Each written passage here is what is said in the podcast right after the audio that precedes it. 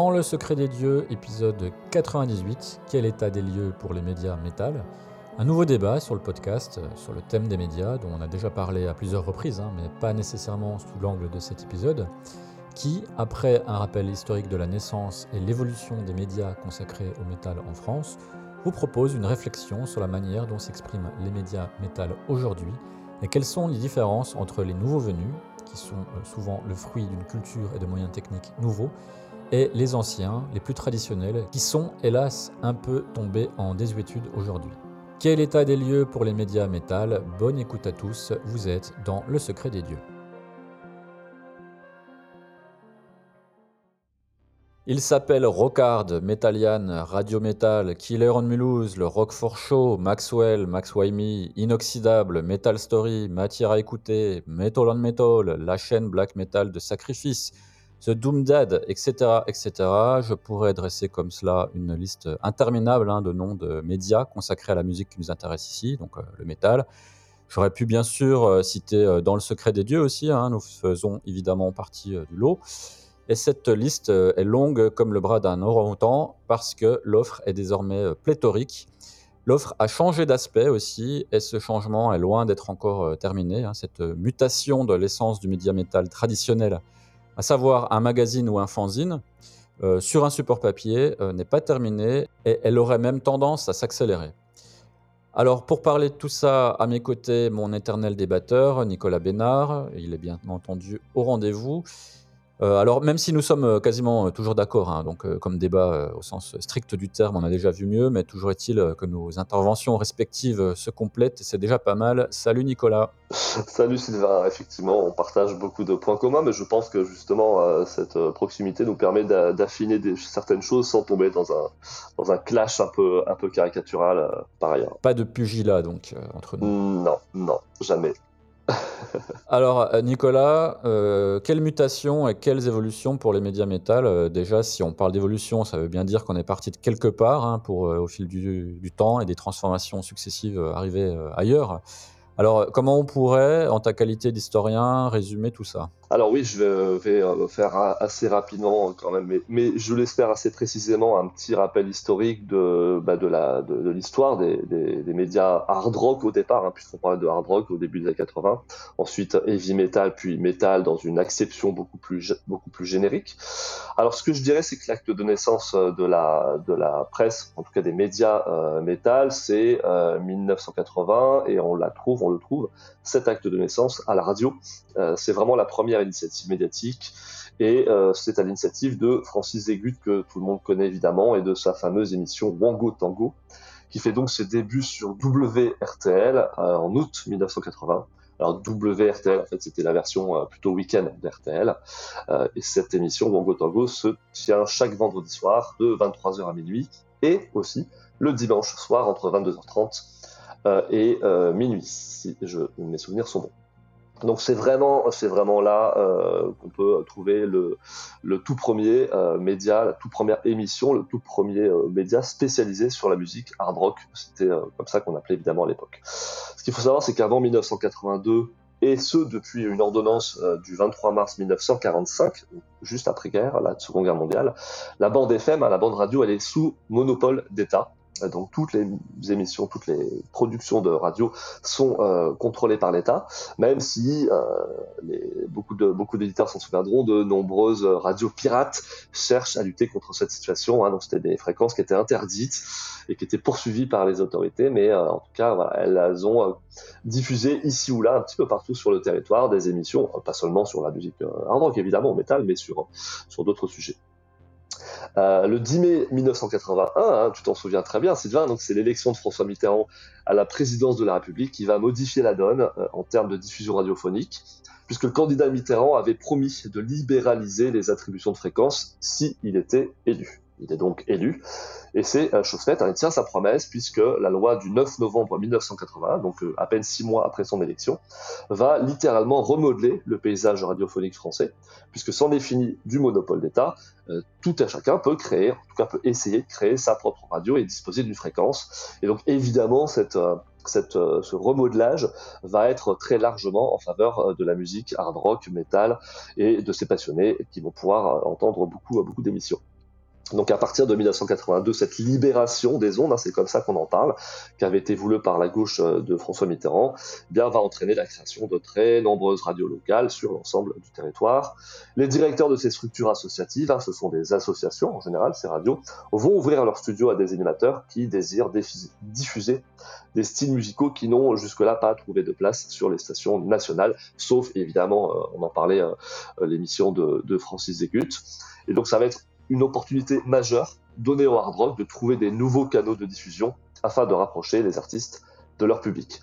Et on recense donc un an après euh, cette nouvelle loi, en 1982, plus de 2000 radios sont déjà euh, recensées dans toute la France, avec pour un grand nombre d'entre elles des programmes d'une heure, deux heures, trois heures spécialisés euh, dans la musique hard rock. Et euh, moi qui ai travaillé sur ce sujet, je peux vous dire qu'il y avait, on le voyait d'ailleurs dans la presse, euh, ensuite dans la presse papier, qui se faisait l'écho de ces nouvelles fréquences qui, qui émergeaient partout en France. Un nombre incroyable, incalculable de petites radios, de petites émissions qui ont profité justement de cette nouvelle, de cette aubaine et de cette libération de la radio.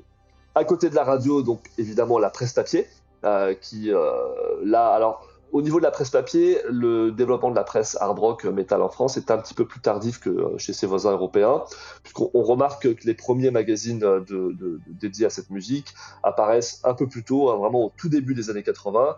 je vais en citer quelques-uns euh, Shock aux Pays-Bas, Heavy Rock en Espagne, Kerrang et Metal Hammer évidemment au Royaume-Uni, ou euh, au-delà de l'Europe, Metallion, non pas Metallion mais Metallion, qui voit le jour au Canada.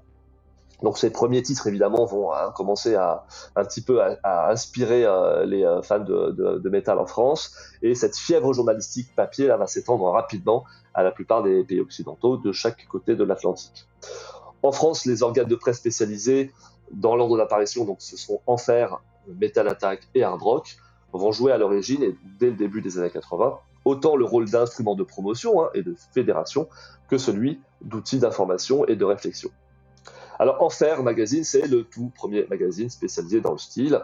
Il répond apparemment, hein, c'est ce que m'avaient dit euh, les, créateurs quand je les avais rencontrés il y a quelques années, Enfer répond vraiment à une forte demande du public, puisqu'en effet, hein, les fans n'ont aucun accès aux informations concernant les artistes ou encore les sorties de disques.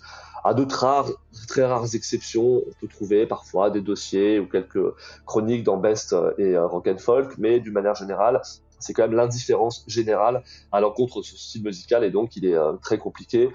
À, à, part acheter les magazines étrangers ou se déplacer à l'étranger pour euh, découvrir de nouveaux disques c'est très très compliqué pour les fans de français de hard rock de se tenir informés de l'actualité euh, mais au départ, en fait, les fondateurs d'Enfer, dont Eric Galinski et Jackie Gérard, plus connus sous le, patronyme de Gérard Manvu, c'est comme ça qu'il signait ses chroniques euh, dans Enfer, eux vont d'abord s'orienter vers la conception d'un fanzine sans vraiment d'ambition journalistique, même si évidemment ils rêvent de créer euh, en France, sur le continent, l'équivalent du magazine britannique Kerrang, qui est vraiment à ce moment-là, au début des années 80, le, le magazine de référence. Donc au départ, le premier numéro d'Enfer, qui est en fait le numéro 0, sort comme un fanzine qui va être imprimé uniquement à 150 exemplaires et qui va être distribué, vendu euh, à la sortie d'un concert de Satan Jokers à Paris. On y trouve des interviews, euh, mais surtout des articles de fond. Mais au départ, en fait, euh, Enfer, c'est voilà, sa vocation à être uniquement un fanzine. Ce qu'il faut savoir, là je fais un petit retour en arrière, c'est qu'au début des années 80, les fans de hard rock, certes, n'ont pas de magazines ou pas beaucoup de, de, de, de radios qu'ils peuvent écouter. Mais il, existe deux clubs à Paris, hein, ce qu'on appelait des clubs à l'époque, à Paris et en région parisienne, à savoir le Saint et le Grillon. Et ce sont deux clubs qui animent des soirées hard rock tous les vendredis soirs et tous les samedis soirs. Donc ça, c'est vraiment là que les fans de hard rock franciliens se retrouvent à cette époque. Et donc les, deux fondateurs de Enfer, Eric Galinski et Gérard Manvu, euh, sont assez euh, rapidement mis en relation avec euh, les fondateurs de, ces deux boîtes de nuit, et c'est celui du Grillon qui va leur donner des moyens financiers pour créer non pas la fanzine, mais un vrai magazine, ce qui demande évidemment un investissement très différent. Donc ils, vont pouvoir professionnaliser leur, projet, et donc Enfer va passer du simple fanzine au numéro 1 de la presse hard rock en France. Donc le premier numéro d'Enfer sort en avril 1983, il coûte 10 francs, et on trouve au sommaire Def Leppard, Motorhead, Jimmy Page, Molly Hatchet, Venom, Metallica, Merciful Fate, Virgin Steel et Randy Rhodes, donc euh, tous les groupes, tous les artistes qui à ce moment-là sont euh, assez, euh, assez, assez connus en France et à l'étranger. Alors le magazine reçoit très rapidement un excellent accueil de la part des maisons de disques et ainsi que des artistes. Et il va quelque part jouer le rôle de régulateur du hard rock en France, devient un outil nécessaire pour les fans et un organe efficace de liaison pour les rassembler, pour les fédérer.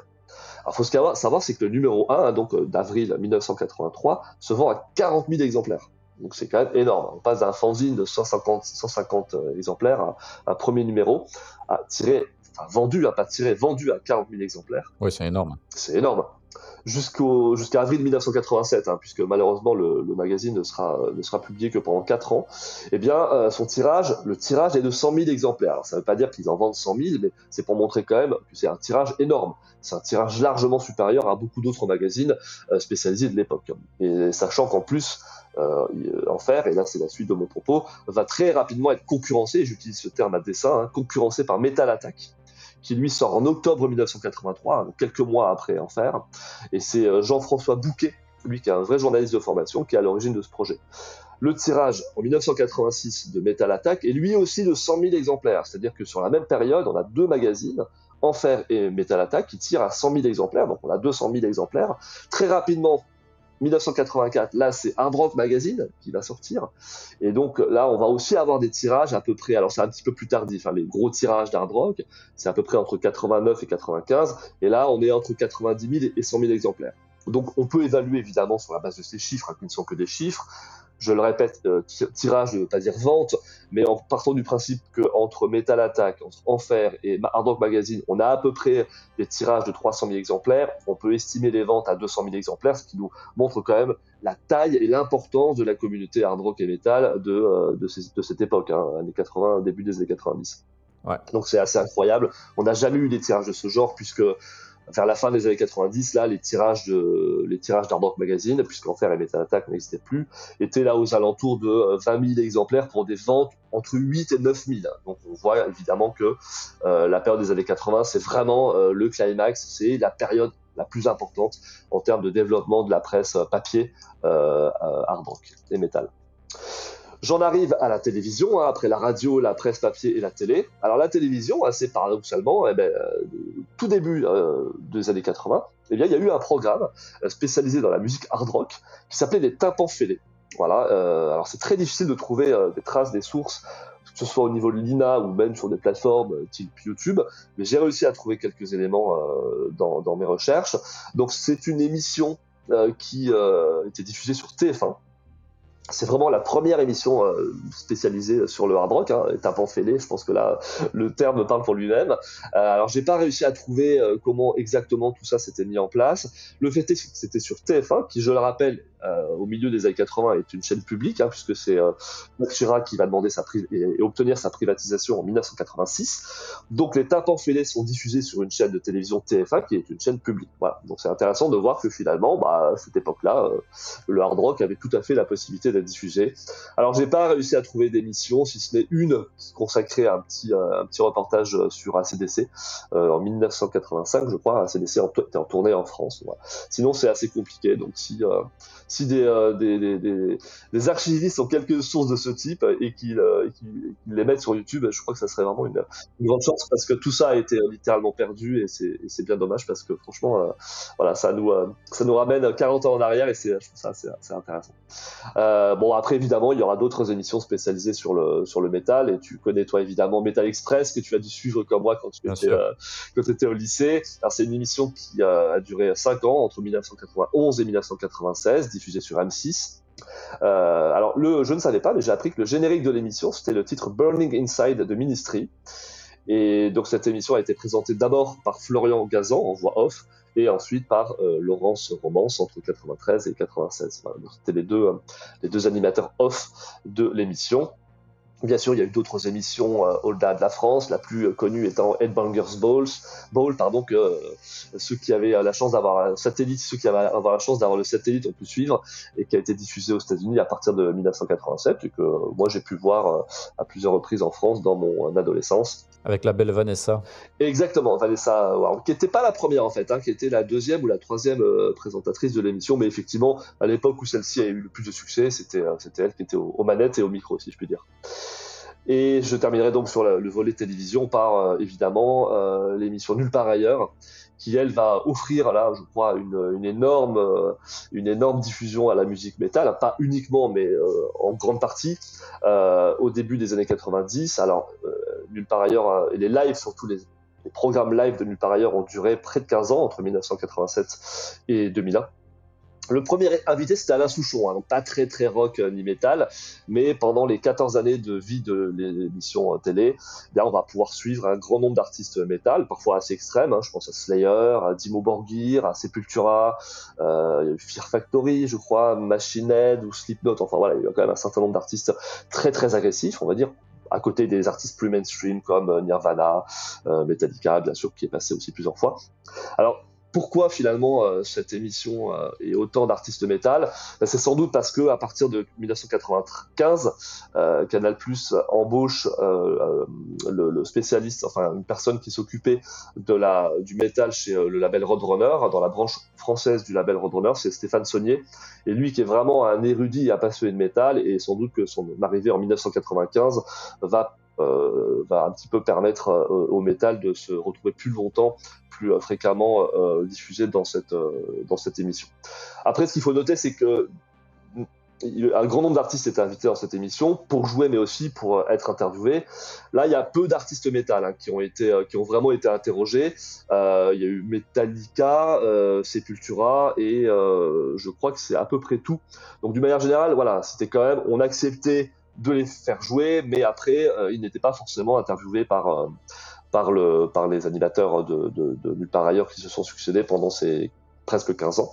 Je me souviens par contre que Max Cavalera a annoncé la, la création de Soulfly à Nulle part ailleurs. Absolument tout à fait. Je crois que c'est la première fois qu'il prononçait le nom, en fait, et c'était à nulle part ailleurs. D'accord, et d'ailleurs, je crois qu'il est venu jouer après euh, aussi avec, euh, avec Soulfly pendant, pendant l'émission. Et ce qui est très intéressant, c'est que, alors c'était en 1994, février 1994, quand Sepultura est venu, en fait, sur le plateau, et donc je le disais, ils ont été interviewés là par. Euh, Valérie Pascal qui présentait l'émission à, l'époque, et donc Valérie Pascal a dû à un moment lire un extrait d'une interview qui était dans ce magazine concernant Sepultura et en fait Sepultura a dû enfin je crois que Max Cavalera a dit mais non c'est pas exactement ce que j'ai dit et donc en fait la journaliste enfin Valérie Pascal a pris le magazine c'était Art Force elle l'a acheté euh, dans le public du genre euh, voilà c'est c'est de la merde. Elle l'a balancé en arrière dans le public ce qui a en fait euh, provoqué une réaction assez surprenante de Max Cavalera qui a dit non mais il faut surtout pas faire ça. Il faut respecter la presse et c'est intéressant de montrer à quel point justement euh, les, les, artistes avaient conscience en fait de l'importance de la presse spécialisée puisque c'était quand même et ça restait à l'époque le vecteur numéro un de leur diffusion. Et donc c'était très intéressant de voir cette séquence parce qu'elle elle montrait à la fois évidemment euh, l'aspect critique hein, des artistes, mais après tout de suite euh, Cavalera disait non mais faut pas faut pas balancer le magazine quoi, il faut il faut respecter en force. Nous euh, on a besoin de ce genre de magazine. Et donc finalement bah, Pascal on la voit se lever, aller récupérer le magazine, euh, essayer de s'excuser de, manière un peu contrite. voilà. C'était une séquence assez intéressante qui révèle à mon avis un petit peu l'ambiance de l'époque au niveau de, des rapports entre les artistes et, la presse spécialisée.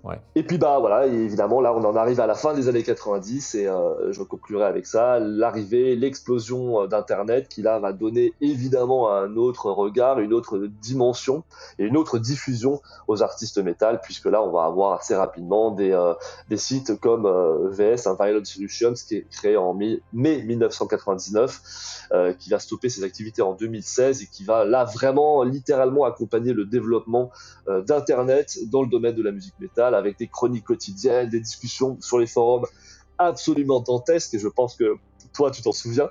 Euh, alors, il laisse derrière des, chiffres qui sont absolument lunaires. 85 000 news pour 507 000 commentaires, 17 000 chroniques pour 123 000 commentaires, enfin des chiffres absolument incroyables qui montrent l'aspect quantitatif, en fait, la, production extrêmement euh, riche et surtout longue de, ce site internet. Et à, à, peu près au milieu de son existence, VS avait publié un dossier intitulé L'avenir de la presse métal, et en fait, il donnait euh, la parole à plusieurs représentants de la presse métal ou la distribution hein, du métal en France afin d'analyser la baisse des ventes des magazines euh, suite au développement d'Internet. Et donc, les conclusions étaient assez, euh, assez unanimes pour dire finalement que la qualité de la presse n'avait pas évolué vraiment, mais que en fait, il y avait sans doute la presse souffrait sans doute déjà de, problèmes économiques et d'un besoin quasiment viscéral de soutenir des artistes euh, même si euh, la qualité de leur production laissait à désirer. En tout cas, peut-être un déficit d'indépendance qui était lié finalement euh, au modèle économique qui est de, bah, de vendre des, des publicités. Hein. Ces magazines euh, vivent parce qu'elles ont, euh, elles vendent des publicités à des maisons de disques. Et donc quelque part, cette, euh, cette, cet enfermement un petit peu, un petit peu historique empêchait la presse finalement de se développer et de pouvoir proposer ce que Internet et ce que, ce dont on va parler dans la suite de ce podcast peut proposer, c'est-à-dire des choses sans doute un peu plus variées, des, des analyses un peu plus critiques je dirais, de euh, certains grands artistes hein, qu'il a toujours fallu protéger. Il n'a jamais fallu critiquer Metallica ou Iron Maiden dans la presse euh, papier. Ça, c'était quelque chose qui était euh, qui était un peu un peu difficile à faire dans la mesure où ces artistes étaient rattachés à des maisons disques qui achetaient des pages, des, des, des, encarts publicitaires dans, dans, ces dans ces magazines. Donc évidemment, il y a autour de ça un, un problème de, de liberté de la presse que Internet semble finalement un peu avoir résolu et a fortiori les, euh, les personnes comme nous qui faisons des podcasts ou, d'autres youtubeurs. Ouais, alors je ne serais pas aussi euh, radical que toi, puisque après avoir euh, parlé avec Philippe Laja, hein, donc rédac chef de Rocard, je pense que peut-être pas chez tout le monde, mais dans une partie de la presse papier, il y a et il y a eu aussi une certaine éthique à ce, à ce niveau-là. Mm. par contre, il y a plus de diplomatie.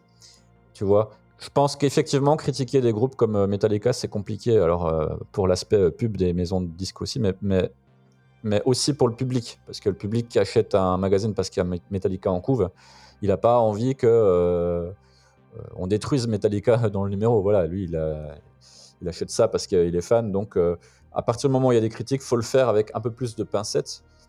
ce qui, quelque part, est pas plus mal parce que ça donne en fait un, un aspect éditorial plus raisonnable, plus serein que ce qu'on peut voir aujourd'hui dans certains médias euh, sur Internet. Mais bon, ça, moi, je, reviendrai un petit peu là-dessus tout à l'heure.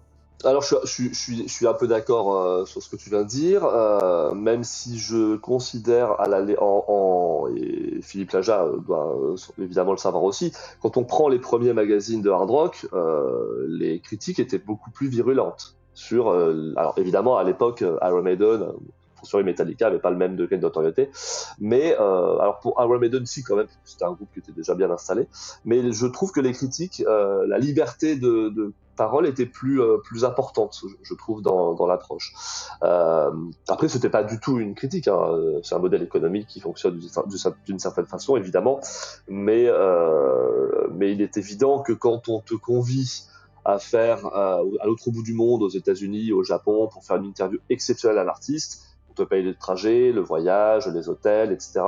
Évidemment, on s'attend, le label s'attend à ce que au, retour, euh, l'article qui soit publié soit un article très favorable, très positif. Et c'est ce qui est le cas. Ce que je peux comprendre, c'est ça que souvent je reproche, et, on le retrouve d'ailleurs dans d'autres volets de la presse, puisqu'on reproche souvent aux journalistes politiques euh, de prendre l'avion, par exemple, avec euh, le président de la République pour aller dans un pays, euh, lorsqu'il part dans un, dans un pays étranger, parce qu'on on reproche finalement cette collusion ou ce manque d'indépendance. Bon, c'est un débat effectivement qui est compliqué. Moi, je le vis de l'extérieur. Je pense quand même que euh, euh, la presse. Euh, mais tu as raison, après, hein, il y a des, des, personnes qui veulent absolument lire une interview positive de Metallica, un article positif, et donc qui n'accepteraient sans doute pas d'avoir de, de, lire des critiques. D'ailleurs, ça se reflète aussi sur Internet. On le voit sur Internet. Hein. Je ne sais pas si toi tu lis beaucoup les, les commentaires, par exemple, quand il y a un nouvel extrait de Metallica qui est publié, on peut voir finalement hein, ce que tu décris, des gens qui, sont, qui essaient d'être très objectifs, et d'autres qui disent oui, mais nous, euh, c'est Metallica, donc voilà, on apprécie euh, chaque chanson Metallica parce que c'est Metallica. Les commentaires sont même euh, souvent plus intéressants que la musique que propose Metallica aujourd'hui. ouais, ouais je, suis pas loin de partager ton opinion. bon, alors Nicolas, tu l'as bien dit, avec Maestria, je vais pas revenir sur l'historique, hein, tu l'as déjà bien fait. Il y a eu une naissance et un développement de différents types de médias. Alors moi, je voudrais m'attarder sur le fait que pendant toute cette époque, et c'est encore le cas aujourd'hui, on peut distinguer deux types de médias, les médias amateurs et les médias professionnels. Et pour animer ces médias, donc des journalistes, alors j'appelle tout le monde journaliste hein, par facilité. Hein. Mmh journaliste, ça décrit un métier très précis, mais là, on va parler de journalistes, de gens qui, ben, voilà, qui, qui, relaient une information. Et donc, parmi eux, il y a ceux dont c'était la passion, hein, bien que non rémunératrice, et c'est encore une fois encore le cas aujourd'hui, et d'autres dont c'était le métier, ce qui, bien entendu, n'exclut pas la passion non plus. D'ailleurs, c'est un métier dans lequel on arrive souvent par passion, justement. Alors, euh, il y a un média par contre euh, dont tu n'as pas parlé, mais qui me semble moi important. En tout cas, moi je le considère comme un média, c'est le tape trading. Pour moi, c'est une forme médiatique de l'existence du métal, parce que cette pratique, ça a aussi permis d'exposer auprès de, beaucoup de gens euh, des artistes du monde entier. Moi, je considère que ça quasiment comme un média aussi. Alors, pour aller un petit peu plus loin que là où tu t'es arrêté, ben voilà, il y a aussi les, les, réseaux sociaux, les chaînes YouTube, les podcasts. Et puis on commence aussi à voir arriver des programmes euh, très courts hein, qui sont adaptés au format de réseaux sociaux euh, euh, comme Instagram ou TikTok. Alors pour des résultats que du haut de, mon âge canonique, je trouve relativement médiocres, mais toujours est-il que ces contenus existent. Alors moi je vais noter sur toute la période dont tu as parlé, et puis jusqu'à la période actuelle, quelques évolutions majeures entre la naissance des médias, métal, hein, et aujourd'hui. Alors, moi, la première des évolutions majeures, hein, celle que, voilà, dont je parle en premier parce que c'est la plus importante, on va dire qu'en 4 ou 5 décennies d'existence de, médias métal, c'est que la part des professionnels n'a cessé de décroître au profit de la part des amateurs. Donc, si on considère les journalistes qui travaillent dans des entreprises, euh, donc des structures euh, entrepreneuriales, en fait, qui, qui gagnent de l'argent, dont le but est de gagner de l'argent, comme un magazine ou une station de radio, eh bien, en réalité, ils sont plus très nombreux aujourd'hui. Et quand bien même euh, certains journalistes travailleraient dans des conditions comme ça, professionnelles, il faut aussi savoir qu'une partie d'entre eux euh, ne sont en réalité pas des professionnels, mais ce sont des, amateurs également, et qui bénéficient euh, tout simplement d'une structure, d'un cadre d'expression qui est plus professionnel ou mieux équipé. Alors on voit ça beaucoup dans des radios associatives, hein, voilà, qui bénéficient de tout le confort d'une radio professionnelle, avec des bons micros, avec un, un studio, un ingénieur du son, un réalisateur, etc ou même un magazine comme Metalian. Hein. C'est un, média, c'est un gros média, portée nationale, voire internationale, mais beaucoup de, chroniqueurs, de journalistes ne sont pas des professionnels. Et euh, à contrario, vous avez aujourd'hui des médias, et ça concerne particulièrement YouTube, je trouve, euh, dont les contenus ben, sont gérés par des amateurs. Alors, j'en ai, cité quelques-uns en début d'épisode, alors notamment par exemple Maxwell ou Maxwell Alors eux, euh, comme ils ont des grosses audiences, ils génèrent des revenus alors euh, qui peuvent ou qui ont pu, si ça a changé, je ne sais pas. Euh, ça peut changer parce que en fait, euh, le phénomène YouTube, c'est aussi vecteur d'instabilité, hein, donc ça peut changer très vite. eh bien, ces gens-là, ils peuvent vivre probablement avec d'autres revenus annexes en complément de leurs médias. Donc, d'une certaine manière, ça fait deux des professionnels. Mais la différence entre un professionnel de YouTube et un professionnel de presse écrite, par exemple, c'est que la légitimité d'un pro à l'ancienne, elle est faite par quelque chose. C'est-à-dire que soit on possède une carte professionnelle, alors tous les journalistes de presse euh, écrite n'ont pas de carte professionnelle, d'ailleurs je pense qu'il n'y en a pas tant que ça qu'en ont une. La carte professionnelle, elle est délivrée par une autorité compétente, donc il faut répondre à certains critères. Et euh, à défaut de carte, eh ben, on arrive dans la presse par l'adoubement, en quelque sorte, d'un autre professionnel plus expérimenté, qui, ben, fort de son expérience à lui, euh, est en mesure de faire office de filtre et de considérer que telle ou telle personne est apte à s'exprimer dans un média ou non. Donc euh, j'en reviens à, Philippe Laja, hein, je le salue au passage, je pense qu'il écoutera ce podcast. Vous avez pu entendre dans l'entretien que j'ai eu avec lui qu'il énonce des critères pour recruter un, journaliste ou un pigiste au sein de Rocard. Chez un YouTuber ou un podcasteur, ça ne se passe pas comme ça. La légitimité est moins évidente et celle-ci est donc contestable parce qu'elle n'est acquise que par le succès, parce qu'il y a un public pour les écouter, et c'est le public et le public seul qui décide, en valorisant un média plutôt qu'un autre, en le plébiscitant à travers ses écoutes, euh, qui va euh, décréter que tel euh, YouTuber, podcasteur est crédible. Alors, d'une certaine manière, euh, cette évolution, ça permet une démocratisation de l'accès à la parole. il y a plein de gens intéressants qui n'auraient jamais pu accéder à un média traditionnel pour plein de raisons. Mais le revers de la médaille, c'est que la qualité et l'éthique d'un professionnel au sens traditionnel du terme ne sont pas toujours au rendez-vous sur ces nouveaux médias-là. Alors ça, j'y reviendrai un petit peu plus tard en détail. Alors la seconde évolution majeure euh, que, voilà, que je trouve majeure, c'est que bien que certains de ces médias fonctionnent mieux que d'autres, hein, on passe de quelques dizaines ou quelques centaines de spectateurs, euh, auditeurs ou lecteurs, euh, je vais les appeler par facilité des consommateurs de médias, il n'existe plus aujourd'hui, euh, comme autrefois, d'ailleurs tu en as un petit peu parlé, des, leaders, des chefs de file médiatiques, comme ça a pu l'être dans les années 80 ou 90. Euh, dans les années 90, tu te souviens que Hard Rock Magazine, Hard Navy, dans les années 80, il y a eu Enfer, Metal Attack, il y a eu Francis Zegut à la radio, qui en fait fédérait tout le monde et faisait autorité des médias, euh, ces médias-là avaient un succès qu'on peut euh, qualifier euh, au regard des chiffres aujourd'hui hein, de vente et d'écoute de massif, hein, si on compare avec aujourd'hui, avec la fragmentation des médias. En fait, l'immense majorité des, fans de métal de l'époque, ils étaient consommateurs de ces médias. Et à défaut de les consommer, au moins ils en avaient connaissance. Tout le monde savait ce qu'était Hard Rock Magazine, tout le monde avait déjà eu un magazine entre les mains, ou Hard Navy, ou ce genre de choses. Alors aujourd'hui, ce secteur du média métal, il est totalement éclaté. Il est totalement éparpillé. Alors déjà entre les styles de médias, hein, euh, donc euh, on les a tous cités, hein, la presse papier, les fanzines, les radios, les podcasts, les chaînes YouTube, les pages Instagram, etc. etc. Mais c'est aussi complètement éclaté au niveau du public. On a aujourd'hui un public qui ne consomme pas nécessairement les mêmes contenus parce que le public lui-même est divisé Hein, euh, donc, d'une certaine manière, c'est à l'image du métal lui-même qui est passé d'un style avec euh, quelques dizaines de figures majeures, essentielles, fédératrices, sur l'ensemble en fait du genre. Et puis, c'est devenu au fil du temps euh, un, genre extrêmement dispersé, un genre extrêmement chapellisé, avec un public spécifique pour chaque scène, et même, ben, si bien sûr, il y a toujours une partie du public qui navigue entre plusieurs de ces scènes. Hein, comme un festivalier le ferait euh, au Hellfest, qui serait intéressé par la programmation un peu de toutes les scènes, on a aussi des gens qui s'intéressent qu'à un style ou qu'à une scène.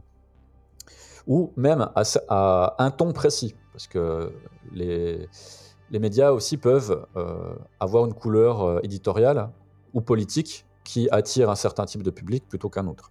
Donc là, on a un peu le même phénomène avec une concentration de, public par style de média euh, en fonction de différents critères. Alors, je pourrais revenir encore un peu sur ces critères euh, tout à l'heure avec euh, une autre partie du public qui navigue entre ces médias et en consomme parfois de très différents. Mais je ne pense pas que c'est la majorité aujourd'hui. Oui, je partage complètement ton point de vue. C'est très intéressant de, voir. Moi, moi je, qualifie ça d'atomisation, mais ça, ça représente euh, exactement ce que tu viens de dire. C'est d'atomisation avec effectivement comme ça euh, des, des productions très très éparpillées avec une tonalité. Alors les magazines, les magazines déjà avaient une tonalité. On savait que hard rock c'était plutôt tel style, beaucoup je me souviens dans les années euh, fin 90, début 2000, beaucoup de heavy metal. Euh, on sait que rock hard, c'est une autre identité, Metallian, c'est encore une autre identité. Là, ce que j'observe chez les youtubeurs, c'est euh, la même chose. Hein. Chacun, a son, identité qui, lui est propre, si je puis dire. Et puis ensuite, les amateurs bah, font, leur, choix entre les auditeurs, les téléspectateurs ou les consommateurs, comme tu dis, font leur choix. Alors une petite comparaison, parce qu'effectivement aujourd'hui on parle euh, de contenu, de créateurs de contenu, alors qu'avant on parlait de presse, voire de médias. Et donc ces créateurs de contenu, ces contenus suscitent de la consommation, hein, donc, euh, et ça se mesure en termes d'abonnés. évidemment c'est comme ça qu'on mesure. Alors j'ai essayé de comparer, alors tu vas me dire, euh, c'est évidemment c'est difficilement comparable et quelqu'un qui serait aujourd'hui euh, issu de la presse papier euh, pourrait sans doute contester ce que je vais dire. Mais en tout cas c'est le c'est un élément c'est que que j'ai essayé de euh, d'étudier. C'est donc le nombre d'abonnés. Si on prend le principal youtubeur actuel dans le métal c'est Metal ouais. apparemment si je ne me trompe pas donc actif depuis 2014 et qui a 110 000 abonnés. En tout cas quand je dis regarder la semaine dernière c'était à peu près 110 000 abonnés euh, Enfer Magazine, le tirage d'Enfer Magazine, c'était à peu près la même chose.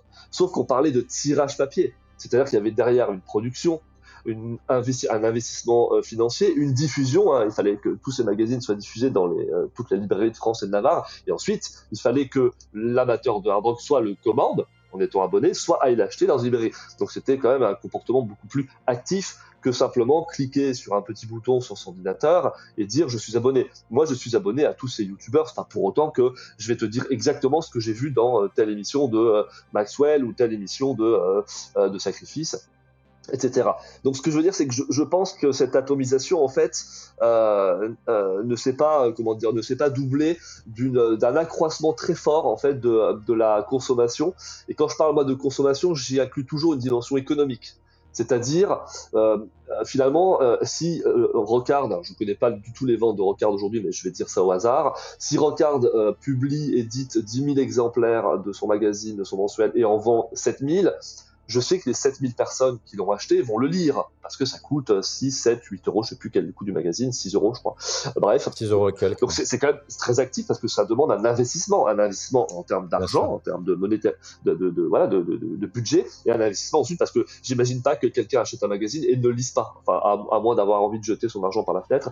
Alors que finalement, être un consommateur de YouTube, et toi et moi, on est euh, certes très vieux, mais il y a aussi parfois des, choses qu'on lit pas ou qu'on regarde pas en entier parce que euh, on n'a pas le temps, parce que parce qu'on sait aussi que finalement on n'a pas dépensé d'argent. Voilà. Donc je, pense qu'il faut, il est important de mesurer finalement que la consommation d'avant n'est pas la même qu'aujourd'hui, et qu'aujourd'hui, la consommation de Rockard, entre guillemets, n'est pas la même que la consommation, ou n'est pas la même que la consommation d'un YouTuber. Euh, ça ne demande pas le même procédé, euh, ça ne demande pas le même investissement et je crois que c'est important de dissocier que cette atomisation finalement elle prend des euh, elle prend des elle a des dimensions et elle prend des euh, oui des, des, des, effets très elle a des effets très différents sur l'engagement des amateurs. Je dis pas que les amateurs et les gens qui regardent Metallica sont moins investis, moins fans que ceux qui achètent Metallian ou Rockard. Simplement, il y a une différence et je pense que c'est important de la, de la relever. Oui, mais c'est intéressant que tu aies parlé des, euh, des abonnements en fait aux chaînes parce qu'il y a souvent un décalage entre le nombre d'abonnés d'un youtubeur et le nombre de vues réelles. Je me souviens que j'avais fait un petit peu cette recherche aussi quand j'avais euh, interrogé sur ce podcast euh, Max Waimi, qui avait moins d'abonnés que. Alors, ça a peut-être changé depuis, puisque là, on parle d'un entretien qui a eu lieu en 2021, je, me semble. Il était parmi les trois grands youtubeurs métal, hein, donc Maxwell, Metallica et et Max Waimi, celui qui avait le moins d'abonnés, mais celui qui à ce moment-là faisait le plus de vues sur ses vidéos. Mhm. Donc il était de facto numéro un. Donc euh, voilà, je pense que les, deux chiffres sont importants, le nombre d'abonnés et le nombre de vues réelles, euh, parce que c'est ça qui fait, euh, enfin qui donne une, idée plus précise. Mais il faut garder à l'esprit aussi que YouTube considère qu'on a une vue après un certain minutage de consommation. Euh, je ne sais plus combien c'est exactement, 2, 3 minutes, 5 minutes, 6 minutes, je ne sais plus. Donc ça ne signifie en aucun cas que l'intégralité du contenu est, est consommée. D'accord. D'ailleurs, quelque part, là aussi, on reste dans un, dans un mode de consommation médiatique qui n'est pas très différent du magazine. Moi, quand je reçois mon Rocard, il est rare que je lise l'intégralité du magazine. Il va toujours avoir un, oui, un article ou euh, une interview qui ne m'intéresse pas. Je ne vais pas lire l'intégralité des chroniques, etc. Donc euh, voilà, je, je picore. Je picore dans le magazine. Et je pense qu'il y a des gens qui, procèdent de la même manière ou qui alors regardent un peu le début et puis quand ils voient que le sujet les intéresse pas plus que ça ou voilà, si euh, le youtubeur n'arrive pas ou le podcasteur n'arrive pas à les accrocher, ben, ils euh, s'en vont. Euh, en tout cas, je remarque sur les audiences de, dans le secret des dieux que finalement les auditeurs qui écoutent les, les émissions en entier sont relativement peu nombreux. Oui, c'est intéressant ce que tu dis sur les magazines parce qu'en fait, pour moi, le magazine papier, euh, c'est un produit euh, global, un objet global. C'est-à-dire que euh, toi et moi, et comme tous les lecteurs de Metallian, de Rockard, on, sait ce qu'on va trouver et on connaît la structure en fait du produit global. On sait qu'il y a un édito, qu'il y a un certain nombre de publicités. Ensuite, on va avoir peut-être des news, des chroniques de disques, enfin des interviews plutôt, des chroniques de disques en général en, fin de magazine, des annonces de concerts, éventuellement des contre-concerts, des dossiers. Euh, euh, les deux font des dossiers. Euh, je pense à Rocard qui fait beaucoup de dossiers, soit des dossiers euh, un peu histoire, histoire de certains styles ou de certains artistes, soit des, des dossiers un petit peu, un petit peu plus sociétaux. Euh, Metallian va aussi faire des dossiers comme ça, thématiques ou parfois par pays, avec des correspondants qui ramènent des informations de tel ou tel pays. Donc on sait en fait ce qu'on va trouver c'est comme si finalement on rentrait dans une maison et qu'on connaissait toutes les pièces. On savait exactement que dans cette maison, on allait avoir deux chambres, une salle de bain, etc. Et on est finalement assez rassuré par ce produit, même si tu as raison, on va pas entrer dans toutes les pièces, on va pas lire. Moi, honnêtement, les chroniques de hardcore, je les lis pas parce que j'aime pas le hardcore en fait. Donc je vais pas lire les chroniques, mhm. même si ces artistes sont des artistes de référence, que les albums peuvent être excellents, mais je vais pas lire la chronique. Euh, dans Rockard, je sais qu'il y a des interviews que je vais pas lire parce que j'aime pas tel ou tel artiste. Par exemple, une, interview de Def Leppard, honnêtement, m'intéressera pas. Euh, sauf si je dois travailler sur un sujet plus historique, mais sinon ça m'intéressera pas. Par contre, euh, d'autres interviews, d'autres styles vont m'intéresser. Mais en tout cas, on sait quand même quel produit et je pense qu'on adhère à la majorité du produit global. Alors que sur YouTube, c'est très différent. Je trouve que sur YouTube, en fait, on a, on va aller finalement, comme il y a ce processus d'atomisation, on va aller, on va aller chez tel ou tel YouTuber parce qu'on sait qu'il y a une spécialité, très très très précise, une identité, une imagerie. Alors on sait par exemple que moi Sacrifice j'aime beaucoup parce que j'aime sa tonalité je sais que c'est que du black metal et j'aime la tonalité, la façon dont, euh, dont le personnage se met en scène et présente euh, les artistes. C'est parce que aussi je cherche à écouter, à découvrir des nouveaux artistes et, je sais qu'avec lui ça fonctionne. Euh, Max Waimi, c'est comme ça qu'on prononce, je crois, c'est tout à fait autre chose. C'est de la provocation, c'est une sorte d'approche un peu plus, voilà, un peu plus, oui, exagérée, surjouée, théâtralisée et, et, et finalement j'aime aussi ça. Mais par contre, je vais pas du tout euh, adhérer à euh, son approche musicale et aux artistes dont il parle que j'aime pas du tout par ailleurs et, et dont je partage pas forcément le, le, point de vue.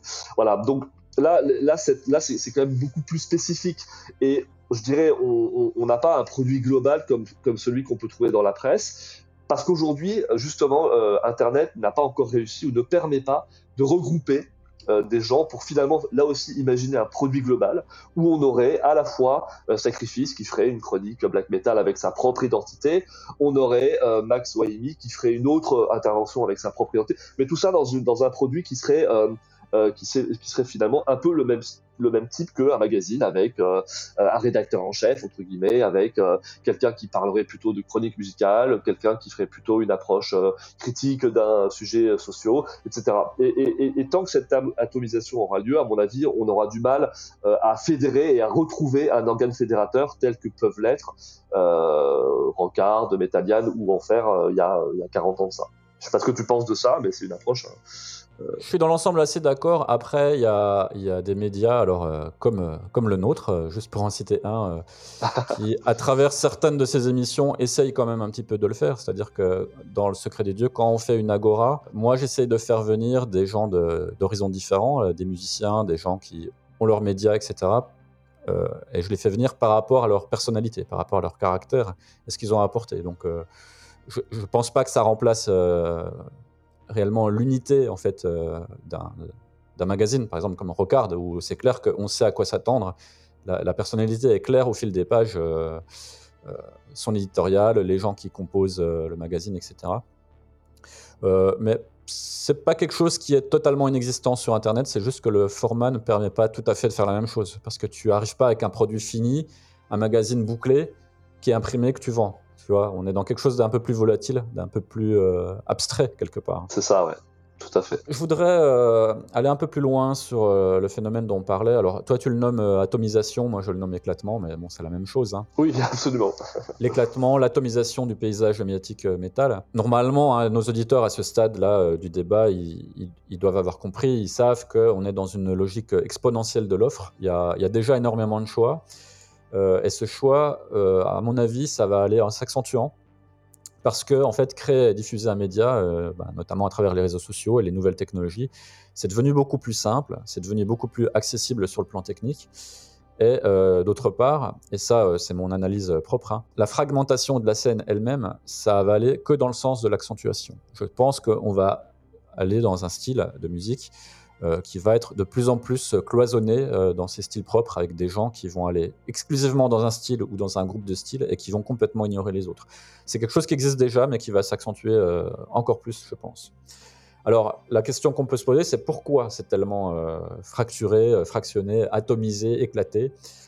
Alors, en premier lieu, et cela je l'ai déjà évoqué, c'est l'élément central de ma démonstration, c'est que le public métal lui-même, il est éparpillé. Donc l'offre répond à une demande, et eh bien donc un média qui se crée, il est en mesure de proposer un contenu qui est en mesure de toucher une partie du public, et ce contenu va obtenir une légitimité existentiel en fait à travers le simple fait que des gens, même si c'est très peu, vont le suivre. Alors peut-être au détriment d'autres, euh, parce que là, ils vont y retrouver le contenu qu'ils cherchent. Donc toi, tu as donné un très bon exemple tout à l'heure. Tu vas aller chercher du black metal euh, chez Sacrifice, c'est ça qui te plaît. Donc euh, tu vas aller dans cette niche-là, et puis tu vas aller te défouler, écouter un mec qui est enragé chez Max Waimi, parce que à ce moment-là, c'est ça que tu as envie d'aller voir. Mm. Et tu vas peut-être ignorer d'autres contenus comme Metallica, dont le contenu t'intéresse pas ou peu, ou, ou que tu trouves pas assez pointu. Le public, il est éparpillé parce que ben, la multitude de différences de goût artistique euh, et la multitude de différences sociales aussi se sont accrues au fil des années. Alors, pour les goûts artistiques, c'est assez basique, c'est assez simple. Hein. Jusqu'à les années 80, enfin, jusqu'à la fin des années 80, euh, tout le monde aimait Iron Maiden, tout le monde aimait Metallica. Et puis ensuite, c'est devenu beaucoup plus complexe avec ben, l'augmentation constante euh, du nombre d'artistes. ce qui fait qu'aujourd'hui, deux personnes peuvent se revendiquer fans de métal sans nécessairement aimer le moindre artiste en commun. Euh, moi, j'ai vu beaucoup ça avec les, jeunes, notamment euh, des gens qui font des médias et qui ont un âge euh, relativement jeune, entre 20, 25 ans, jusqu'à 30 ans, on va dire, et qui écoutent des artistes, qui aiment des artistes qui me sont soit inconnus, soit que je n'aime pas du tout, mm. et qui ne partagent aucun goût en commun avec moi en fait, qui connaissent pas les, vieux artistes ou les artistes que moi j'écoute. quant aux différences sociales, eh bien, le métal, c'est un genre qui est quand même âgé d'un demi-siècle hein, maintenant, quand même. Euh, ben, aujourd'hui, il y a plusieurs générations qui s'y côtoient, donc euh, c'est ce que je viens d'évoquer aussi, avec euh, des goûts artistiques différents et puis des attentes différentes aussi, notamment au niveau des médias qu'ils consomment, notamment au niveau du traitement de l'information. ce qui fait que ben, un, des vieux, hein, comme toi ou moi, on va se diriger plus facilement vers un magazine papier, comme Rocard, mm. alors qu'un gamin de 18 ans, ben, il sera peut-être plus friand d'un format très court et immédiat dans un style TikTok. Alors, c'est peut-être généralisé de dire ça, hein, c'est évidemment pas le cas. Hein. Il y a, je pense qu'il y a des jeunes qui lisent Record et il y a des vieux qui, regardent des, vidéos TikTok. Mais euh, d'une manière générale, il y a quand même un, changement des modes de consommation suivant les générations. Il y a aussi, euh, alors euh, ça c'est mon dada sur le podcast, hein, c'est la fameuse gentrification du métal. Donc ça, ça se fait se côtoyer des individus qui ont finalement que peu de points communs. entre eux, puisque ben, ils viennent d'horizons sociaux et de cultures différentes. Donc, c'est tout à fait naturel qu'ils ne consomment pas du tout le même type de médias. Voilà, donc euh, aujourd'hui, vous avez des médias traditionnels euh, classiques euh, que certains, notamment dans la jeune génération, vont qualifier de ringards. Et puis, vous avez des médias à contenu très facile à consommer, qui sont plus tournés vers des jeunes. Et vous avez des médias à fil d'information continue aussi. Vous avez des médias très pointus, vous avez des, des médias très généralistes, d'autres qui sont très axés sur le rire, d'autres qui sont très axés sur la médisance, donc on en a cité un tout à l'heure d'autres qui se conforment euh, aux fluctuations de ce qui est ou non la mode du moment, etc., euh, etc. Il y a un petit peu de tout et il y en a pour tous les goûts. Ce que, je note, c'est que c'est qu'on est arrivé, à mon avis, à un stade euh, que l'on observe dans beaucoup de secteurs. Hein, D'ailleurs, c'est une forme de compétition, de concurrence, mais une concurrence très saine qui conduit à un nouveau développement, mais qui est qualitatif. Alors, euh, c'est vrai, hein, je, me contredis un peu parce qu'il y a toujours eu de la concurrence. Il y avait de la concurrence entre Enfer et Metal Attack dans les années 80. Euh, fin 90, début 2000, c'était la concurrence entre Rock Hard et Hard Rock Magazine. Là, aujourd'hui, il y a une forme de concurrence, entre guillemets, sur Internet entre ces différents euh, YouTubeurs ou les différents podcasteurs pas si ce terme existe. Moi, je pense que c'est une concurrence qui est très saine, et ce que j'observe surtout, c'est moi, ce que j'apprécie, là, ça va être une intervention plus subjective, plus personnelle, c'est que pour préparer quelques podcasts avec toi et pour avoir fait quelques travaux quand même de temps en temps euh, universitaires, je sais le temps de travail que tout ça nécessite. Je sais exactement l'investissement que tout ça nécessite, que tout ça suppose. Et je sais que tous ces influenceurs, entre guillemets, ces youtubeurs, euh, passent énormément de temps à préparer leurs émissions. Ensuite, évidemment, il faut rédiger, il faut préparer euh, le, plan, il faut, euh, comment dire, il faut, euh, il faut enregistrer, il faut monter, enfin, produire et diffuser, faire la, assurer la communication, la promotion. Bref, tout ça est un, un, véritable travail. Et je sais quand même que la plupart de ces youtubeurs ne, ne, vivent pas de ça. Il me semble, je crois que ça rapporte pas assez d'argent pour pouvoir en vivre uniquement. Du coup, je trouve ça extrêmement intéressant que finalement, c'est comme si la boucle était bouclée. On revenait au début des années 80 où euh, bah, vivre du métal c'était euh, impossible en fait. Hein. Euh, soit on faisait une, une émission sur une radio associative, ce que j'ai fait, mais qui ne rapportait absolument rien, si c'était beaucoup de plaisir, beaucoup d'enthousiasme, soit publier un fanzine, soit faire du tape trading dont tu parlais, tout ça ne rapportait absolument rien, mais c'était quelque chose qui aussi demandait beaucoup de temps et qui générait beaucoup d'enthousiasme. J'ai l'impression qu'on est revenu finalement un petit peu à cette époque, tout en conservant l'aspect très professionnel des magazines dont on a besoin et j'espère que Rocard et Metallian dureront encore euh, bien après euh, ma, ma, mort, montrez pas, parce qu'on a besoin d'avoir ces structures aussi euh, très fédératrices et qui sont qualitatives. Moi j'adore découvrir ces magazines, avoir le contact du papier, tourner les pages, enfin bref c'est quelque chose peut-être qui relève du, de la du, vieux con que, que, que, je suis. Mais en tout cas, je pense que voilà, j'ai l'impression qu'on finalement la boucle est bouclée. On a avec avec ce avec ces youtubeurs des gens qui passent énormément de temps à travailler, à produire des émissions. Alors après, on peut ne pas les apprécier, mais on ne peut pas nier que tout ça demande un investissement en temps qui doit qui doit être effectivement très très très important. Et moi, je suis euh, très heureux d'être euh, à, cette époque où on peut, euh, si on est fan de guitare, suivre des youtubeurs qui vont expliquer comment les solos de, de Metallica ou de Guns sont construits, etc. Je trouve ça très intéressant. On peut avoir aussi euh, quelqu'un qui va disséquer du début à la fin le dernier album d'Iron Maiden pendant 45 minutes. Moi, ça m'intéresse pas du tout, mais, je, trouve que le, projet est absolument incroyable et, je, suppose que ces gens-là passent énormément de temps à travailler tout ça.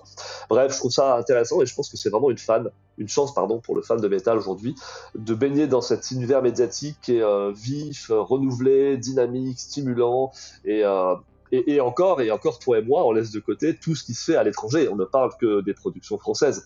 Il est évident que si on va du côté du Royaume-Uni, des États-Unis, de l'Allemagne, on aura, euh, j'ai un petit peu farfouillé, trouvé des youtubeurs allemands, néerlandais qui font aussi des choses incroyables. Donc je trouve que c'est extrêmement vivifiant et, euh, et euh, même si euh, on peut s'y perdre, je reconnais. Moi, j'ai du mal parfois à me dire bon tiens, qu'est-ce que je vais écouter aujourd'hui? Qu'est-ce que je vais regarder aujourd'hui? Bah finalement, bah je ressens mon vieux euh, mon vieux magazine papier parce qu'effectivement, euh, j'ai pas forcément le, suffisamment de réseau pour savoir où, où me retrouver. Pour pour conclure là-dessus, j'ai parce que c'est à la mode, j'ai interviewé euh, ChatGPT, hein, tu connais évidemment cette, euh, cette application euh, pour savoir ce qu'il pensait, ce qu'il pensait de tout ça. Alors ChatGPT étant évidemment le wokisme incarné, il était, euh, il était certain que j'obtiendrais une, une, une réponse à ma question, à la question suivante, est-ce que finalement les podcasts, YouTube, tout ça est plus intéressant que les magazines papier spécialisés? C'est un peu la question que je voulais poser. Donc évidemment ChatGPT m'a répondu que avec beaucoup de comment dire beaucoup de, de, pragmatisme que ça dépendait des préférences personnelles de chacun du contenu proposé par les différents médias. Je le cite hein. l'outil de, de, de ChatGPT. Ouais c'est ça. Je cite ChatGPT euh, les podcasts sur la musique métal peuvent offrir une expérience différente de celle des magazines. Ils peuvent fournir une analyse plus approfondie de la musique des interviews plus longues et plus détaillées avec des artistes des critiques de concerts en direct et une interaction plus directe avec les auditeurs. Cependant les magazines spécialisés dans la musique métal peuvent également offrir une analyse approfondie de la musique, des interviews exclusives avec des artistes, des critiques d'albums et de concerts, ainsi que des informations sur les événements à venir et les sorties à venir. Voilà, merci ChatGPT pour cette analyse ô combien profonde. Euh, mais c'était intéressant de voir finalement si, euh, si on pouvait trouver un terrain d'entente entre une réflexion humaine qui est la nôtre et une réflexion inhumaine qui est celle de ChatGPT. Et je crois que finalement, euh, moi je trouve que la alors euh, la qualité, la quantité ne, vaut, ne signifie pas forcément qualité. Je crois que finalement là, on est euh, on est arrivé à une période où euh, et on a pour avoir rencontré des jeunes youtubeurs où finalement les générations se croisent avec une volonté qui est celle de produire de la qualité. Et ça, je trouve ça intéressant de pouvoir proposer comme ça une offre qualitative très variée où, où chacun peut, peut, y trouver finalement ce qu'il ce qu'il recherche. Alors, moi, je suis pas aussi euh, dithyrambique que toi sur la qualité. Euh, il y a évidemment des contenus de grande qualité, en France comme à l'étranger. Moi, je consomme pas mal euh, de, de contenus américains et anglais, mhm. parce que je comprends l'anglais. Donc, voilà, il y a des, y a des youtubeurs très, très intéressants sur le métal ou sur la musique en général. Mais je voudrais, moi aussi, pour conclure, revenir un peu là-dessus, aller un petit peu plus loin et, et réfléchir un petit peu au concept d'un éditorial. C'est-à-dire que chaque média va, va, proposer son contenu Hein, que ce soit de l'information ou autre chose, euh, selon un filtre en réalité. Il y a un biais, euh, alors ce biais, on peut le, percevoir euh, d'un bon oeil ou pas. parce que c'est un biais en fait qui reflète les goûts, la personnalité des personnes en fait qui sont derrière le média. on va pas redonner des exemples, Maxwell, Maxwell, etc. Mm. ou même nous, on traite pas l'information de la même manière parce que derrière, il y a des personnes qui ont une culture, euh, des goûts, euh, une vision de la vie, des choses euh, qui est différente. Alors ça, c'est quelque chose qui a toujours existé hein, dans les médias métal, je pense, à savoir, et dans les médias en général, hein, à savoir que l'information est jamais neutre. les journalistes ou un rédac chef, hein, pour reprendre la, la presse traditionnelle, euh, même si on remonte aux âges anciens euh, de la presse métal, eh ben, ça a toujours donné une couleur particulière à, un canard.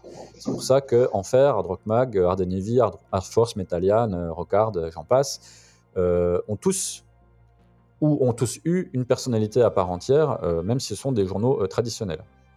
Cela dit, il y a aussi une forme de relative neutralité qui rend ces médias, on va dire, entre guillemets, un peu plus raisonnables. Ils ne peuvent pas aller dans l'excès dans leurs propos. Ce concept d'éditorial, euh, aujourd'hui, je trouve que c'est plus que jamais ce qui attire ou fait fuir le consommateur de médias. C'est plus forcément le, le contenu, c'est plus forcément l'information elle-même, c'est la manière de produire le contenu. Euh, qui est plus fait de manière traditionnelle et qui met en avant beaucoup la personnalité euh, du média en particulier. Et c'est très très flagrant sur YouTube. Autre chose aussi, et ça tu l'as bien euh, évoqué tout à l'heure, c'est qu'aujourd'hui, on s'en dispense sur les nouveaux médias de créer une architecture autour de, de, multiples manières d'aborder le métal, comme dans un magazine traditionnel. On n'a plus besoin d'avoir de rubriques.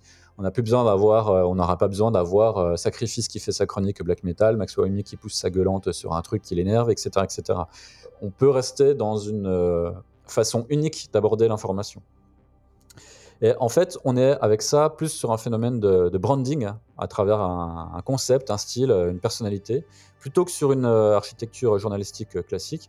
Et justement, cet aspect euh, magazine, en fait, il n'existe quasiment pas dans les nouveaux médias, ou ben, s'il existe ou a existé, ben, il, a, il a disparu tu vois, il, survit à peu près à travers des initiatives comme celle dont j'ai parlé tout à l'heure, quand on fait une agora, par exemple, dans le secret des dieux. Alors, pour prendre des exemples de médias qui rencontrent un, certain succès, alors euh, je vais reciter encore les mêmes, évidemment. Hein. Alors, ce sont, euh, ce sont que des chaînes YouTube, hein, puisque la, vidéo, c'est, certainement le, média le plus porteur aujourd'hui. Hein. Euh, le podcast, comme on le fait ici, c'est quasiment un truc de vieux, en fait, aujourd'hui aussi. C'est long, il faut y passer du temps, il n'y a pas d'image à regarder, donc ça ne convient pas à tout le monde. Alors, je vais en citer un qui, lui, est, assez apprécié, c'est Maxwell. C'est un des plus anciens youtubeurs métal euh, en France, en français. Euh, donc, chez lui, on sent quand même euh, l'héritage des magazines. Hein. il a une chaîne qui est quand même très structurée, surtout quand il a commencé, quand, sa chaîne s'appelait Two Guys One TV. Il y a des rubriques très identifiables. Alors, avec le temps, je trouve que ça allait beaucoup moins. Il est plus rentré dans le moule des youtubeurs qui sont arrivés après lui. Et puis, il y a un style qui est né de sa personnalité. Ensuite, tu as, on l'a cité aussi, Max Waimi. Alors, lui, je l'ai, aussi interrogé ici. Alors, lui, par contre, sa chaîne, c'est un petit peu bordélique. un coup, il va gueuler contre un truc qui le dérange. Ensuite, il va faire un, vlog dans un festival hein, pour aller voir son ami avocat dans le, dans le pain du, sandwich vegan. Ensuite, il va faire une vidéo où il va être irrespectueux vis-à-vis d'un artiste, etc., etc. C'est ça son concept, son éditorial. Et c'est ça qui attire ou repousse le public, je trouve. C'est plus le ton qu'il emploie que réellement le contenu de ce qu'il fait. Alors, tu l'as cité aussi, il y, a, la chaîne YouTube qui a le plus d'abonnés, c'est Metaliquois. Alors, le concept, hein, moi tel que je le vois, c'est de s'adresser à un public qui est assez peu connaisseur pour faire de l'apprentissage. En fait, euh, euh, lui, il se pose en mentor avec euh, une certaine bonhomie. C'est ça son style. Mm. Euh, alors là aussi, les codes du média euh, traditionnel sont complètement cassés parce que lui, il va te faire un dossier sur un style de musique, par exemple. Donc ça, c'est un truc classique. Ensuite, il va te faire une vidéo euh, sur son opération des yeux. J'ai vu ça sur sa chaîne. donc, elle n'a rien à voir avec le métal. Il va aller interviewer un autre YouTuber qui n'a aucun rapport avec le métal, enfin qui écoute vaguement du métal mais qui n'a pas grand-chose à dire. en fait, c'est du contenu qui est avant tout basé sur le fait de voir évoluer le youtubeur lui-même, le voir vivre, le suivre, et c'est axé d'abord sur sa personnalité avant le contenu proprement dit. Alors euh, nous, dans euh, Le Secret des Dieux, notre concept, euh, me semble-t-il, hein, les, auditeurs peuvent me dire si c'est l'image qu'ils ont aussi du podcast, c'est de proposer des contenus qui sont, je l'espère, un peu solides, un peu originaux aussi dans certains cas, quand c'est possible, euh, on essaie de pas trop se forcer à rire comme des gogoles tous les trois secondes pour faire euh, genre euh, cette bonne humeur, etc. mais il y a bien évidemment un éditorial qui repose aussi sur ben, qui on est qui je suis, qui tu es, qui sont les invités qui s'expriment. Et je me doute aussi qu'au-delà du contenu qu'on propose, on a des auditeurs qui reviennent pour nous rendre visite aussi, à nous, qu'ils ont du plaisir à nous écouter, quel que soit le sujet, même si le sujet ne les intéresse pas nécessairement. Là, je vais conclure là-dessus. toi, tu as dit que tout cet aspect éclatement, atomisation, euh, pour reprendre ton terme, euh, est très positif. Alors, moi, j'y vois des points positifs aussi. Je terminerai euh, justement sur ces points positifs, mais avant, je voudrais quand même lister les limites de cette démocratisation. Ça, c'est peut-être mon désaccord avec toi, c'est que je trouve quand même qu'il y a énormément de contenus qui sont très très légers. C'est-à-dire qu'il y a des contenus où il y a peu d'informations, il y a même des, fake news, des, choses peu fiables, il y a des analyses qui sont incorrectes, euh, et puis parfois l'intérêt euh, est tout à fait euh, discutable. Alors il y a des contenus qui sont parfois très irrespectueux vis-à-vis des artistes. Donc bah, on a cité Max Waimi, moi c'est un truc qui me dérange. C'est quand, quand il crache sur certains artistes qui sont très établis dans le métal et qui ont fait leurs preuves. Avec des arguments qui sont parfois tout pétés, moi ça me, ça me gêne un petit peu, ça m'embarrasse. Ça et ça m'embarrasse pour lui aussi. Il y a des gens qui disent rien, mais qui, voilà, qui, se, qui se disent qui, est ce, qui est ce pitre? Il y a des contenus qui sont euh, beaucoup trop subjectifs aussi, euh, sans recherche de neutralité euh, minimum. Ça, évidemment, c'est mon âge et mon affection pour les, médias plus traditionnels qui me fait dire ça. les contenus très subjectifs, ça plaît beaucoup aux gens un peu plus jeunes. Il y a des contenus qui sont trop faciles. Alors, tu parlais du travail, mais il y a des contenus qui demandent assez peu de travail finalement. Quand tu fais des tops, ce genre de choses. D'ailleurs, je ferai un podcast sur la raison pour laquelle je fais pas de top. D'ailleurs, je reprécise que quand je fais des Olympus, c'est pas des tops. Hein. Tout le monde me sort top, top, top. Non, je fais pas des tops. Euh, je repréciserai ça à cette occasion. Euh, faire un top, honnêtement, il n'y a rien de plus simple. Ça demande euh, une demi-heure de travail et pas plus. Donc, ça, c'est des trucs qu'on voit fleurir et parfois certains youtubeurs se laissent aller à cette facilité. Mmh. Autre limite, c'est que, alors ça n'est pas forcément une, mais ça peut être une, surtout si on compare aux médias traditionnels, c'est qu'il n'y a pas de régularité de sortie, contrairement à un quotidien, un mensuel, un hebdomadaire. Donc il n'y a pas de, rigueur vis-à-vis -vis de cela. Donc euh, Phil Laja, pour le citer encore, il me disait qu'il a parfois l'impression d'être dans une machine à laver parce que chaque mois, il a un, numéro à boucler. Euh, alors moi, je me donne un petit peu cette contrainte en essayant d'avoir un épisode par semaine. Euh, cela dit, quand j'en ai pas, eh ben, j'en sors pas et il n'y a pas de drame. je ne serai pas au chômage, les gens vont pas me quitter, peu importe. D'ailleurs, le mois de février 2023, j'ai rien sorti et personne ne me l'a reproché. Euh, autre phénomène euh, qui concerne beaucoup de youtubeurs, c'est le fait de vouloir être présent euh, même sans n'avoir rien à dire. Donc voilà, il m'arrive de regarder des vidéos qui sont vraiment consternantes, hein, mais consternantes, parce que en fait on évoque un sujet mais on le traite pas. Je le vois plus comme un calcul pour être présent, tu vois, proposer du contenu coûte que coûte quand il y a un fait d'actualité qui fait que ça va générer des vues. voilà, et puis peut-être aussi le besoin de montrer sa tête en toutes circonstances, mais ça, j'avoue que ça, ça m'échappe un petit peu en fait, l'intérêt du contenu. Mais je vais euh, terminer sur un point positif. Euh, là-dessus, je vais, te rejoindre. Il y a quand même deux grands avantages à l'évolution des médias métal euh, dans l'état dans lequel ils sont actuellement. C'est que la première, c'est qu'il y a une énorme variété. Donc, pour moi, il faut quand même trier le bon grain de livret. Mais dans cette pléthore d'offres, il y a vraiment des, des pépites. Donc voilà, il y a des médias qui vous proposent des contenus qui sont de très très haute tenue. Euh, ce qui fait que lorsqu'on a le choix euh, de ce qui nous convient, de ce qu'on apprécie, eh bien, on peut être constamment alimenté en contenu de, grande qualité, très qualitatif, euh, ou au moins être alimenté avec ce qui nous convient. Et je pense qu'il y en a réellement pour tous les goûts en termes de qualité. Alors, on a, on a parlé que de la partie française, mais voilà, j'en ai, ai, quand même un petit peu parlé tout à l'heure. Il y a aussi du côté international chez ce que produisent les anglo-saxons, euh, il y a vraiment des trucs euh, extraordinaires. Moi, ce qui a en partie influencé la création du, Secret des Dieux, c'est le podcast Alan Avril, le chanteur de Plum Doll. J'adore ce qu'il fait. Il parle de musique, il parle de géopolitique. C'est un mec très intelligent, très instruit, qui est toujours très rationnel, jamais extrême dans ses propos. Euh, qui a un anglais euh, limpide euh, qu'on comprend parfaitement. je, voilà, je trouve que des contenus comme ça sont, sont de très haute volée. Je, pense aussi au youtubeur Become the Knight. Alors, Knight, pas comme la nuit, Knight, le, chevalier, qui est très intéressant, qui est, marrant, qui, a aussi un ton un peu bourru que j'aime bien. Le second grand avantage de cette pléthore d'offres, c'est l'originalité. En fait, l'importance de l'offre, ça permet de trouver des contenus qui sortent vraiment de l'ordinaire et que la presse euh, traditionnelle ne peut pas contenir. Donc, euh, alors euh, très modestement, je parle des entretiens très longs qu'on peut faire ici, tu vois, dans le secret des dieux. Ouais. Euh, la, pre- la presse papier traditionnelle ou même une émission de radio, ça, ne peuvent pas se le permettre. Moi, je peux me permettre de faire des, des entretiens de deux heures, de trois heures, sans aucun problème, parce que j'ai pas cette contrainte de place et j'ai pas cette contrainte non plus de vivre de publicité ou je ne sais quoi ou d'un format euh, radio ou télévision. euh, je, je suis libre de, me- de- de faire la durée que je veux. Donc euh, voilà, on n'a pas ces contraintes-là. Et puis je regarde des contenus, alors je vais la citer euh, parce que je l'apprécie beaucoup, euh, c'est euh, Giza qui est déjà venu euh, nous rendre visite dans ce podcast Oui, bien sûr. Ouais. de matière à écouter. Alors moi, ceux qui connaissent pas, je conseille d'écouter parce que ben là, on est face à un contenu en fait qui n'existe pas euh, ailleurs. Il y, a que elle qui fait ça. Mm. Il y a un ton Mm. euh, avec une rigueur euh, académique déjà dans le contenu. Alors si, nous, on, est- on essaie quand même un petit peu de le faire. Mais il y a un style de présentation aussi avec un français qui est très châtié, très littéraire, que moi j'aime bien, que je retrouve pas ailleurs.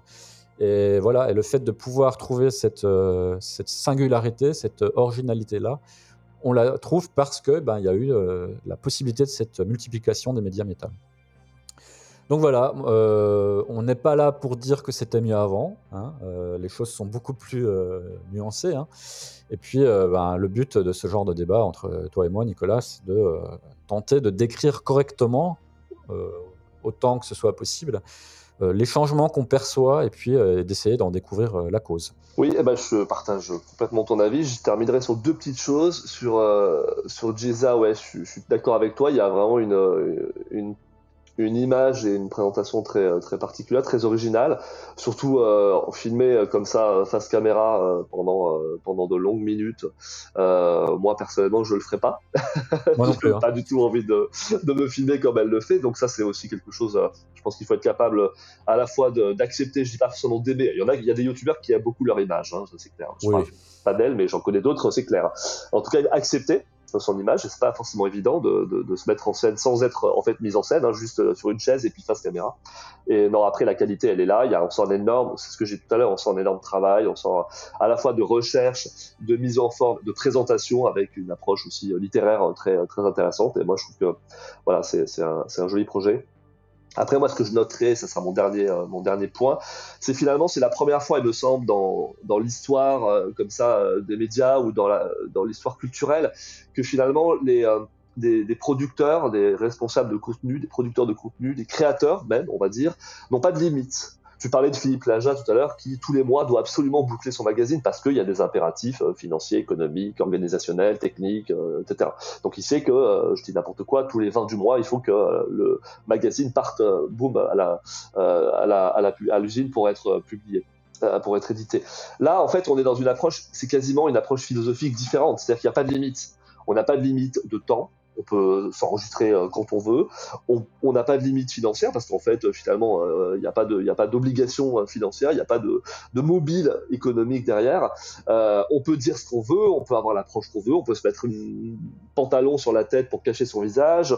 J'ai vu que dans le rap aussi, beaucoup de youtubeurs avaient le visage caché avec des masques, etc. Bref, finalement, euh, c'est une nouvelle approche. Et je sais à quel point la liberté, quand elle est totale, elle est difficile à appréhender.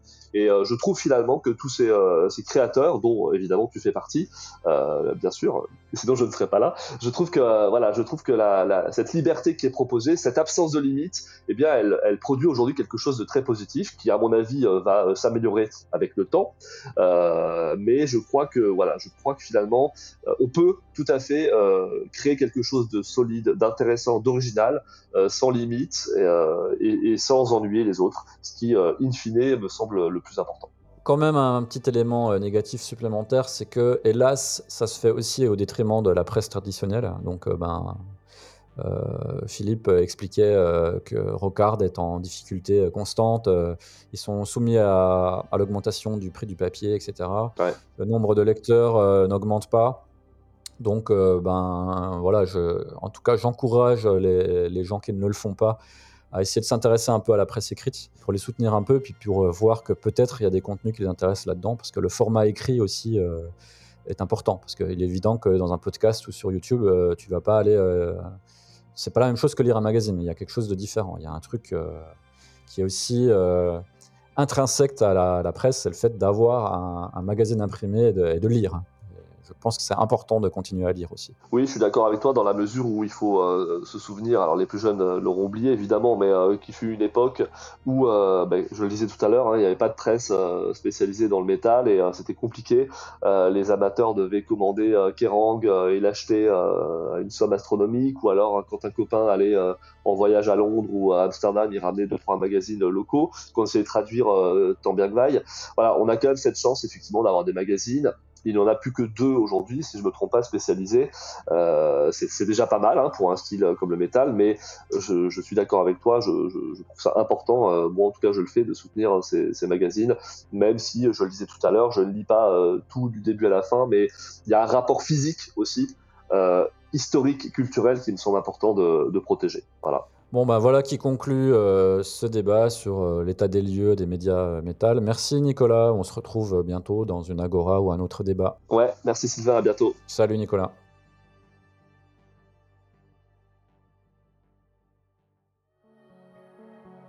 Et c'est le point final de ce débat avec un bilan somme toute globalement positif, hein, mais avec surtout me concernant des interrogations sur la qualité de certains nouveaux médias. Nous restons évidemment attentifs aux nouvelles évolutions hein, qui ne manqueront pas d'arriver, avec le secret espoir tout de même que l'information liée au métal ne se limite pas un jour à des vidéos lénifiantes de quelques dizaines de secondes sur TikTok ou je ne sais quel réseau social qui prendra inévitablement sa place un jour ou l'autre. Quoi qu'il en soit, n'hésitez pas, comme toujours, à poster vos avis, commentaires et autres remarques pertinentes aux emplacements prévus à cet effet. Merci de nous avoir écoutés jusqu'au bout. Vous êtes dans le secret des dieux.